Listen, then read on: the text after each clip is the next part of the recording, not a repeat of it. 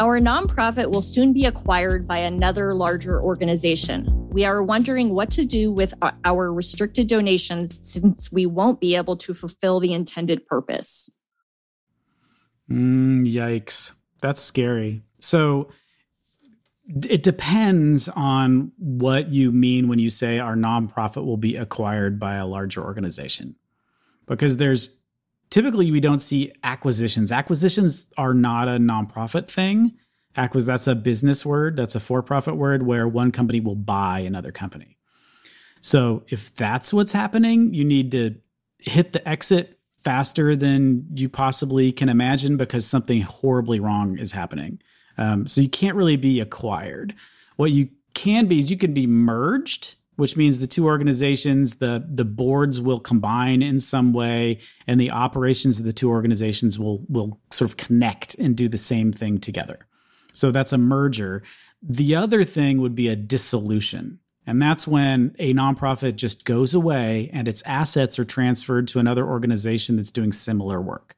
And every nonprofit, when you initially file for your 501c3, you fill out the 1023 at the beginning of your nonprofit life and one of the things that you have to do in the 1023 is is have a dissolution clause, which explains if something happens and this nonprofit needs to stop existing, what happens to the assets? And usually it's something super generic, like we will transfer our assets to another organization in similar space, right?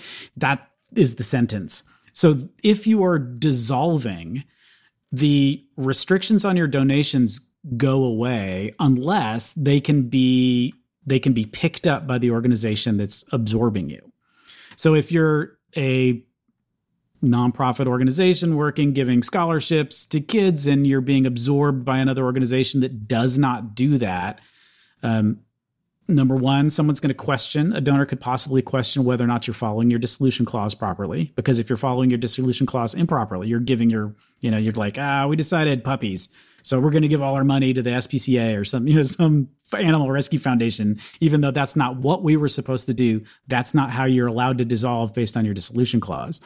Um, so that's that's one side of it. If it is truly a merger, then then you should be keeping all those restrictions because technically you're going to be able to do those things as well.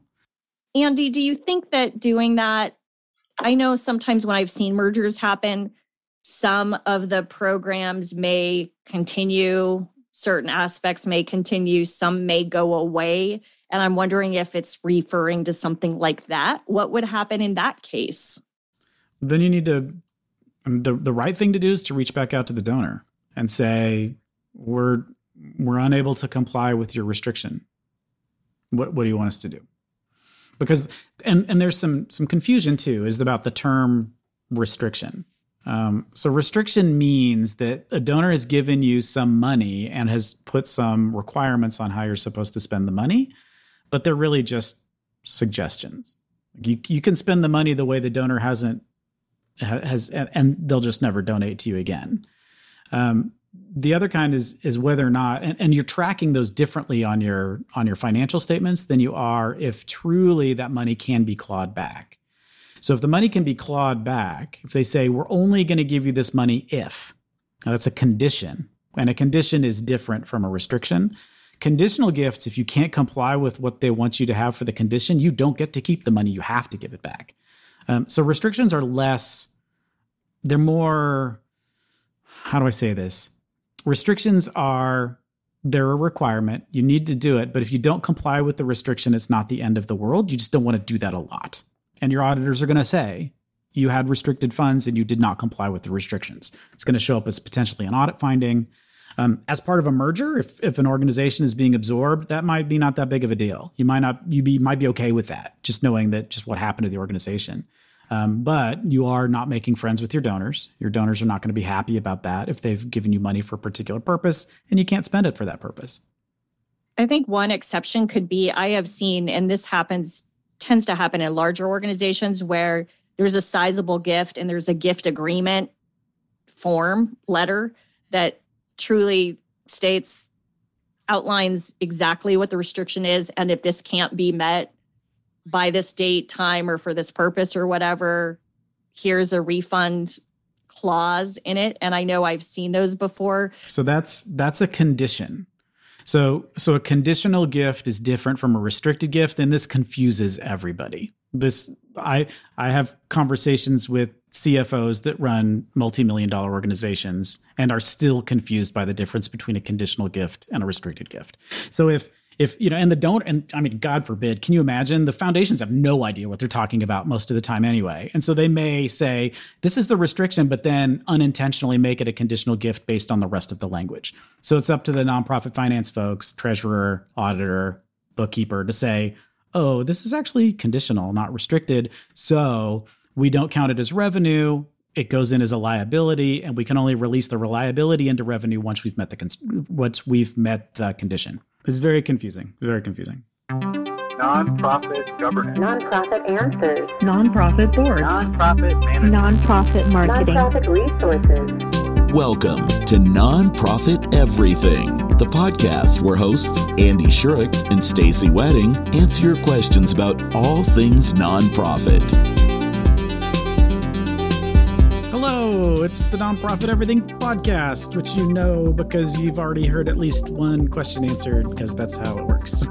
we have the question first, and then we've got the tagline, which sounds so good, and then we have us just rambling for a couple of minutes just to remind you that we're actually, um, I don't know, I don't even know why we do this part. I think we just just sort of inertia. Is it just a thing? Is this just like a thing, like one of those things you just do when you have a podcast? I think so. I mean, so it's a good question. I think if it was just the Q and A, it would feel really, um, I don't know, not very human. Just like, yeah, like it's like, yeah. You ever been like at a party and like there's somebody comes up and you're just like talking to somebody and all they do is ask you questions. You're like, that's not how conversations work. Like, you don't just talk. You just don't like ask and answer questions. That's really weird. You have to have like a human conversation, like talk about normal things. So I think this part of it is supposed to be just us talking about normal things um, and not just specifically answering nonprofit questions. And you may fast forward through it. I know. I know when I listen to podcasts, I fast forward through all of this stuff and any commercials and anything else. Really. Well, I fast forward through it because it's usually the exact same intro. Now we mix it up with different intros. So mm-hmm. see, that's what makes us unique. We get a gold could star. Also be like, could also be like, um, when someone's kidnapped, right? And they hold up like a newspaper with like the date on it, so you know that the they're still alive whenever the thing was taped, right? It could be like that too. so you know that we're actually we're not we're, neither Stacy and I are being held hostage, being required to do this. Like no one's forcing us to do this. So, um, so we'll say all the boring things we usually do. Um, thanks for listening. Send us your questions. Nonprofiteverything.com.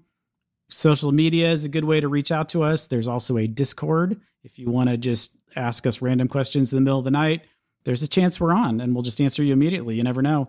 Um, and with that, we're going to actually do what we we said we were going to do and stop babbling and answer some nonprofit questions.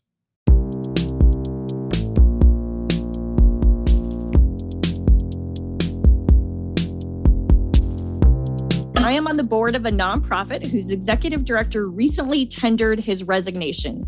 He gave us four weeks' notice, which we appreciate.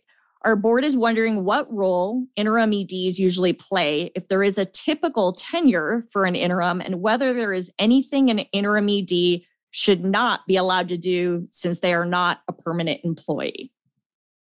So I'll, I'm going to start this question by by taking it from the former interim ED position, which is I've actually made a vow that I would never in my career for after that point ever take a role, any role that had the word interim at the front of it. So, and here's why. Exactly the question that you just asked, which is what does this person what is this person allowed to do? How long should they be here?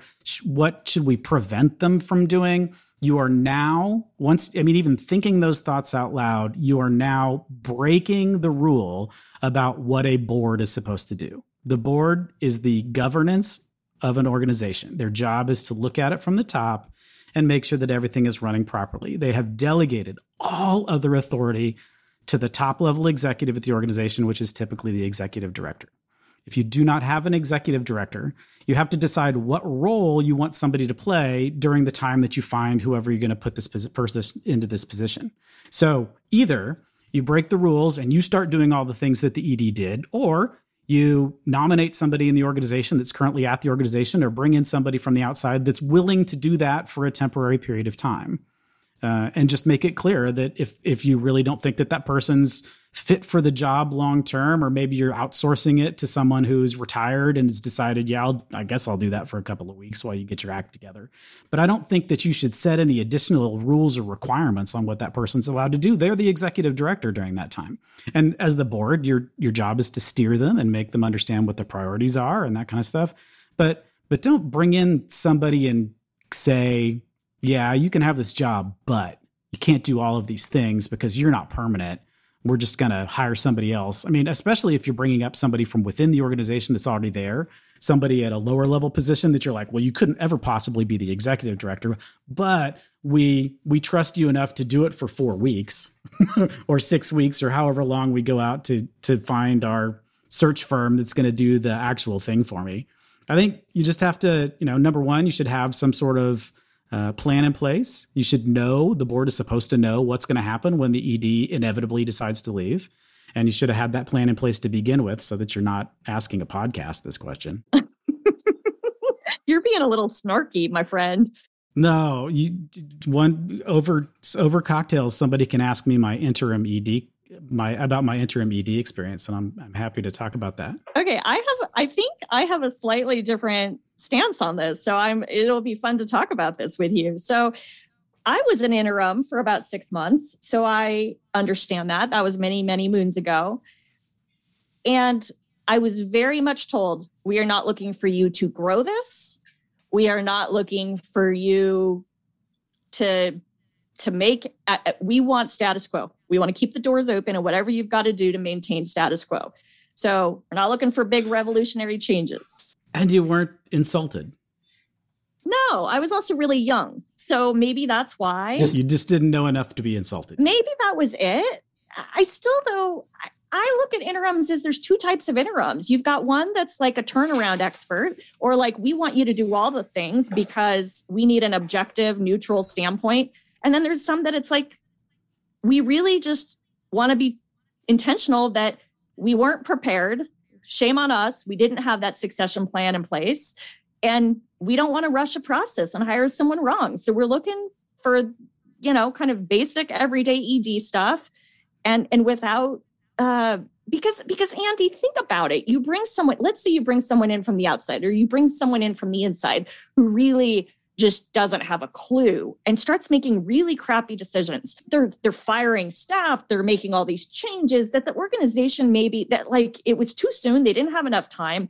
I don't know, that's where where I see it a little differently like and I think because the board's one of the board's primary roles is hiring, evaluating and potentially letting go an executive director, even an interim. I, I think in this circumstance, because it's not a permanent position, I don't think it's the end of the world if the board's playing a little bit more oversight, watching things, making sure that everything isn't turning like overnight, especially if the board said that's not what they wanted. Like that could destroy an organization and set it 10 steps backward if you have the wrong interim. You think differently though. I the it's a it's an interesting it's an interesting position to be in to have to have an organization lose an executive director. It happens all the time. And the organization's set up in such a way that the board's job is to oversee the work of the executive director. If they have no one to oversee, then then they don't have anything to do. So either they need to put themselves in the position of doing the jobs that the ED did, or they need to let the organization just run until they can find somebody to fill that position. So in a in a well in a well-run organization. So I think maybe we're talking about two different things. So in a well-run organization, not having an ED for an extended period of time is not going to hurt the organization at all. Like because there's no opportunity to make big strategic decisions because nobody's in that role to make those big strategic decisions. So so in an organization that's that's sort of well run that has enough people to do all the work where the ED was doing ED type jobs, which is what they're supposed to be doing, which is overseeing staff and making sure the strategic direction of the organization is correct and interfacing with the board and all that kind of stuff. That's I think that's okay. Um, in an organization that's not, where you absolutely have to have somebody sitting in that seat, I think my answer would be different. So, so I think maybe I think you and I are thinking of two different situations in two different organization sizes, and I agree with you. If it's a tiny org, or there's the opportunity, if we, you know, if we bring that COO or we bring that operations director up into the ED position, everyone hates him, and he's going to fire everybody, and we're going to end up with a bigger mess on my hands. I mean, absolutely don't do that. I'll agree with you there. yeah. And, I, you know, the person who wrote this also asked about the tenure. I mean, I think that varies. I, like I said, I was one for six months. I don't know how long you were one, Andy. Uh, it was so long, it hurts my ears to think about. It makes you bleed. Like your your ears and eyes are bleeding right now. I can see them. So yeah, it was it was an unpleasant experience. It was an absolute unpleasant experience. I didn't and and mine was i mean just being honest because i i think we have to talk about the realities of it uh it costs money to bring in an interim i mean obviously you've got maybe freed up salary from the ed but i think in my case it was i mean i look back the board had i'm honored and flattered i got that opportunity and they thought well enough of me and I think it was a cost saving measure, and they didn't know what the heck they were doing. I didn't know what I was doing at the age I was serving that role. I figured it out, right? I, I, I was smart enough to lean on peers who did know what they were doing and help me through it.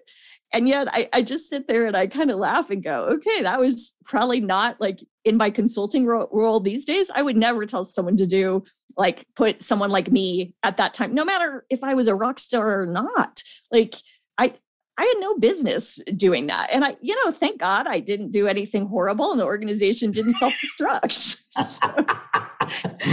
oh.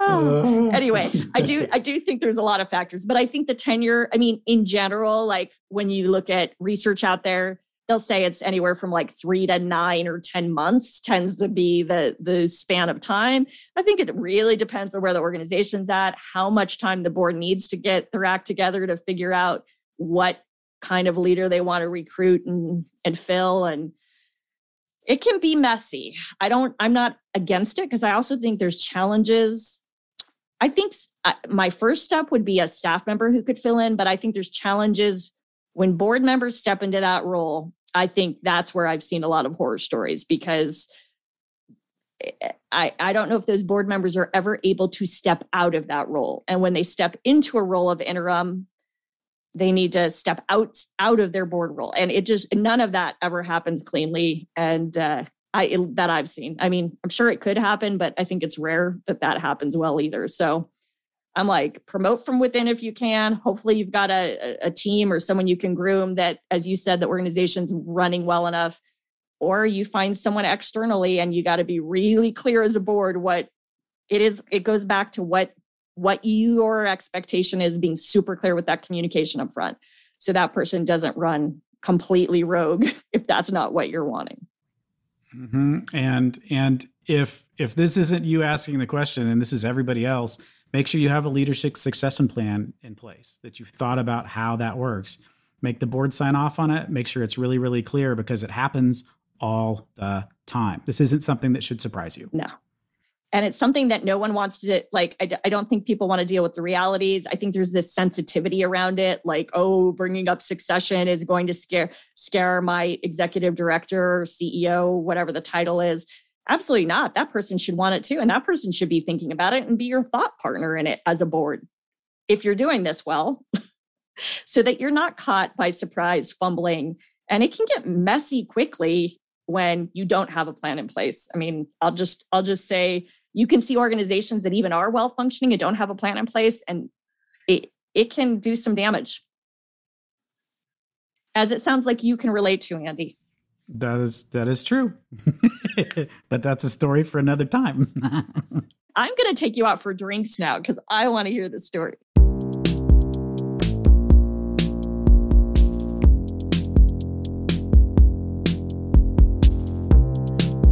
All right, Andy, this is an interesting one. I recently saw a job posting for an executive director position that reports to a CEO. I have lots of questions related to this. So, if you only want to choose a few, I totally understand. Is this a typical structure? And how does this type of structure work? when usually it's just one person who's at the top? What are the pros and cons as well? Well, I, I see sort of what what the the the person asking the question. I kind of see what they're asking because typically when you hear CEO, it means top person of the organization that reports to the board. And when you hear executive director, you think the top person in the organization that reports to the board. Um, but as as we know, because it's 2022, job titles are just words that are kind of put in order that may have that have no meaning on anything other than they're attached to a job description which explains what the roles and responsibilities of that organization or that that position are. So so yeah, at first blush, this does look like it could be like a co-CEO thing or um or or some other structure, maybe like you would typically call that executive director position if this were structured normally. Um, you would consider like a vice president of something, like just one under the CEO. So, I mean, I, I wouldn't get super worried about it until I saw the job description. Like maybe the job description is problematic, but I can see this this sort of structure with even these exact same job titles. If you imagine maybe like a, a national organization where there's the CEO of the whole national organization, then and you have an executive director of a local branch. I mean that that would make sense to me. So so yeah, if you're interested in the position, um, and you, and you you want to be number two, which is I, I always liked being the person who wasn't ultimately responsible for everything, but the person who still had an awful lot of power. I like that position a lot. Um, if that's something for you, yeah, absolutely go for it. Uh, ask for the job description and make sure it's exactly what you want to do.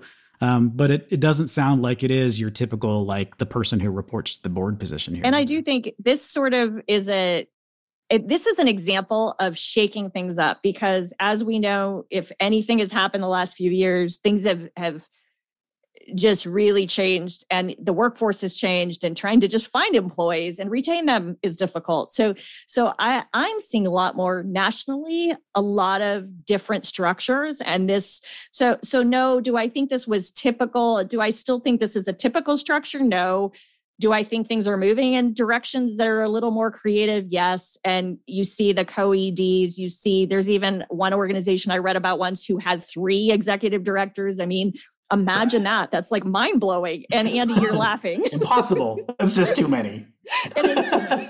It is too many. So so I guess I guess nothing's out of the box. And I I love, I kind of want to say hats off to organizations looking to mix it up and innovate and create new models because uh, gone are the days of doing business as usual. So that's one thing. And and the other thing is, I mean, there's pros and cons with every model out there. I think in general, with something like that was structured like what you've asked in the question where there's an ed reporting to a ceo i think because there could be potential confusion out there the job description clarity and the communication internally externally and between those two roles is critical right? Without that this it, it could get messy. Uh, but but making sure that both parties know where they sort of start stop overlap is is important and making sure that they're clear enough so they can articulate that when these kinds of questions come up or when staff get you know if staff get a little confused or say well wait you know i don't understand whatever. Like it's all this kind of stuff takes takes time and it's all about change and change management. There's there's some really cool though what gets me excited about the idea of of i'm going to call it kind of shared leadership what gets me excited about it is the idea that it really mixes up the pot without putting it all on one person's shoulders and having perhaps someone who's better as a visionary or growth expert or strategist versus someone who maybe is more comfortable and their strength is more in day-to-day management of an organization I love the idea of being able to have that flexibility where you play on people's strengths, you have diversity of strengths, and you're honoring both of those to to help just build up and make the organization even stronger than it is.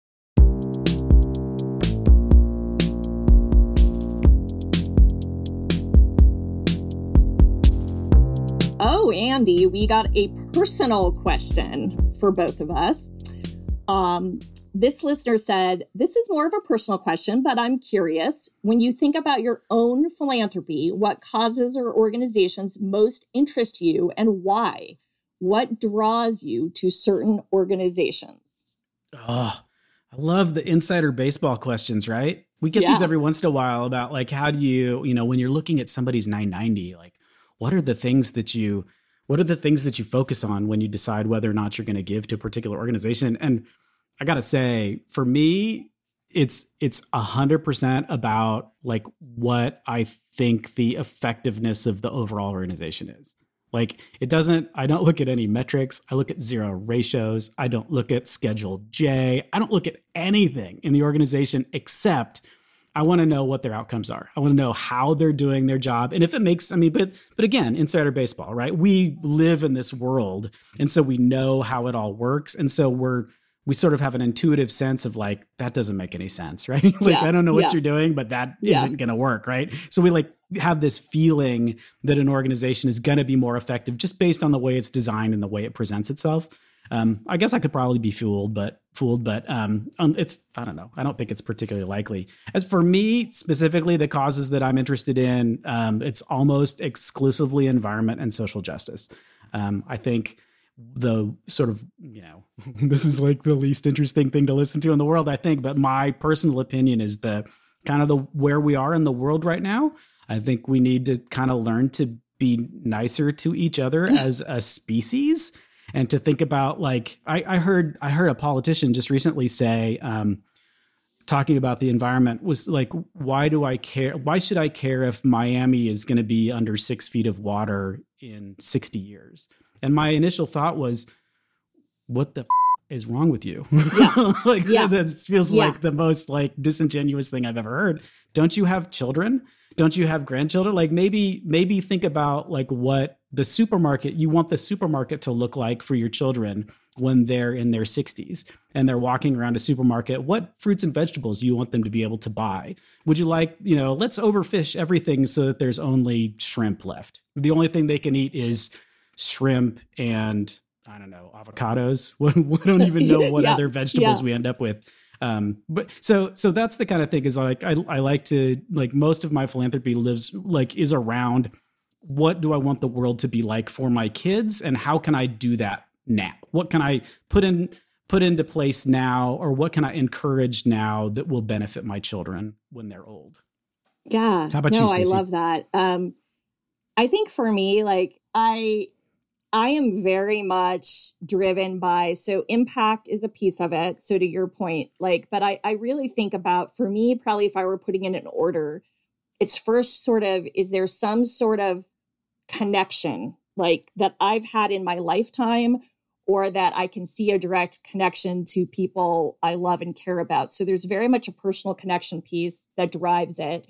And then that sort of is coupled with you know the the impact of that work the le- how that work is leveraged for bigger things. So like this is a really simplistic example and probably not quite what i'm trying to get at but um so right I, i'm a big believer in education um, children's literacy. That was a huge part of my life and i believe that can be a game changer for for kids right? And so i sit there and i go but I also am really passionate about dogs, right? I've got my two rescues. But when you see these causes that are able to somehow like leverage both of those, so teaching kids to read who maybe are having trouble reading or don't have the confidence reading by putting like a dog that's trained in the room with them as their listening buddy. Like I get very excited by those sort of magical connections organizations make between two like something that like it's good for the dog it's good for the kid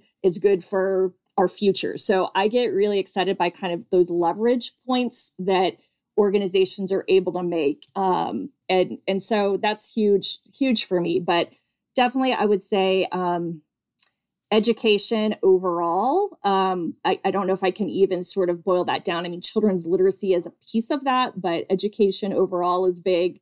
Um, i do think sort of animal like animal um you know just animal welfare and um this overpopulation problem we have leads to so many other challenges so anyways so i'm big into that and I am big into social justice. That's um, been newer for me over the last several years, but that's something that I've paid a lot more attention to and thought about. That's kind of the root of so many of the causes that I have supported is is very much at the fundamental heart of it is social justice. So anyway, um, I appreciate that question. That was kind of um, that actually got me thinking because sometimes it's easy to get in kind of autopilot with my own philanthropy, and that was like, oh yeah, this is what that what drives the decisions.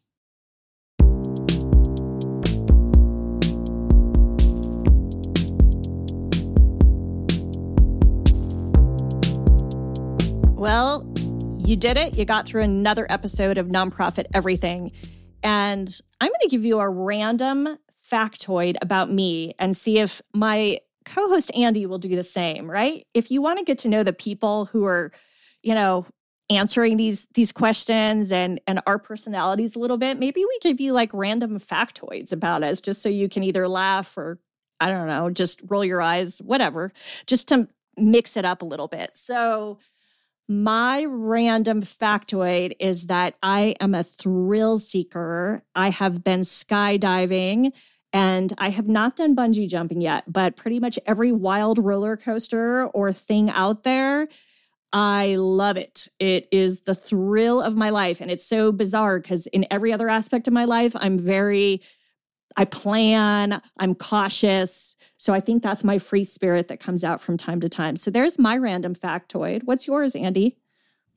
Um, so I grew up in LA, and and a lot of the people that grew up in LA, they're just sort of this thing that people the rest of the rest of the country don't realize is that since so much filming of television and movies and things are happening around LA, that there's a high likelihood that you've been an extra in random things. And so um, i am in a couple of movies in the background. Just uh, in one, I'm drinking a container of milk. Um, when I was a kid, I was a, a, Boy Scout standing at the bottom of a cliff when um, Ponch and Jon from CHiPs were up at the top of the cliff doing something. Um, so yeah, so I've been an extra in a bunch of movies when I was a kid. wow. You know, get paid fifty dollars and free lunch, and you didn't have to go to school that day. It was it was a pretty good gig.